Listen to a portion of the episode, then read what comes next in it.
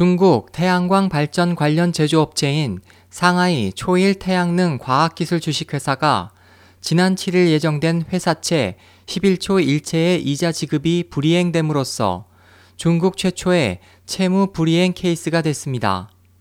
현재 중국 내에서는 풍력 발전기 제조업체인 화해 풍전 과학기술 주식회사가 발행하는 총 규모 28억 위안 약 4,870억 원의 11화 예01과 11화 예02 회사채가 초일체에 이어 디폴트가 될 가능성이 높아지고 있는 것으로 주목되고 있습니다. 화해풍전이 이번에 발표한 실적 예상 보고에서는 2012년 5.8억 위안 약 1천억 원의 적자에 이어 2013년에는 30억 위안 약 5,220억 원의 적자로 2년 연속 적자 결산이 나타났습니다.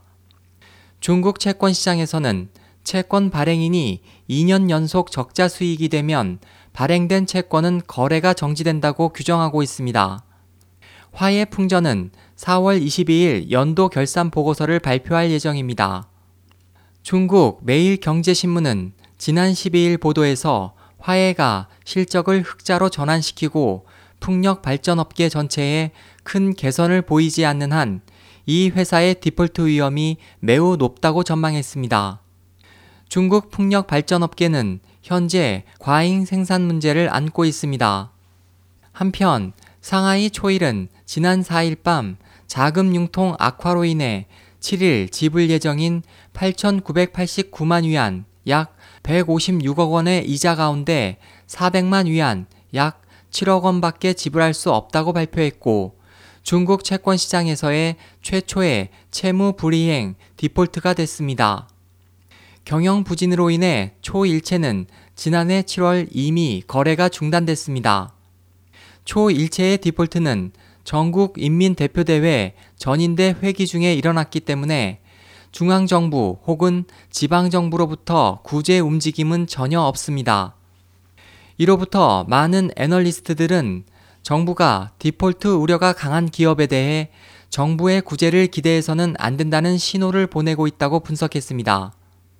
국무원 참사로 국무원 발전연구센터 금융연구소의 샤빈 소장은 지난 2월 개최된 중국 경제 50명 포럼 2014에서 정부가 과도하게 완화적인 금융정책을 단계적으로 축소함으로써 자금 조달난에 직면한 일부 좀비 기업들이 잇따라 디폴트에 빠질 것이라고 발언해 당국의 방침을 시사했습니다.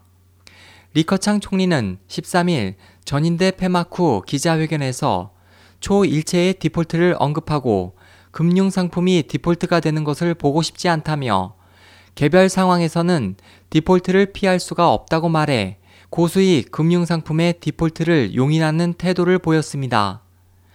향후 부채가 많은 특히 과잉 생산에 빠져 있는 조선, 철강, 금속 등 산업에서 디폴트 케이스가 늘어날 것으로 예상됩니다. SOH 희망지성 국제방송 홍승일이었습니다.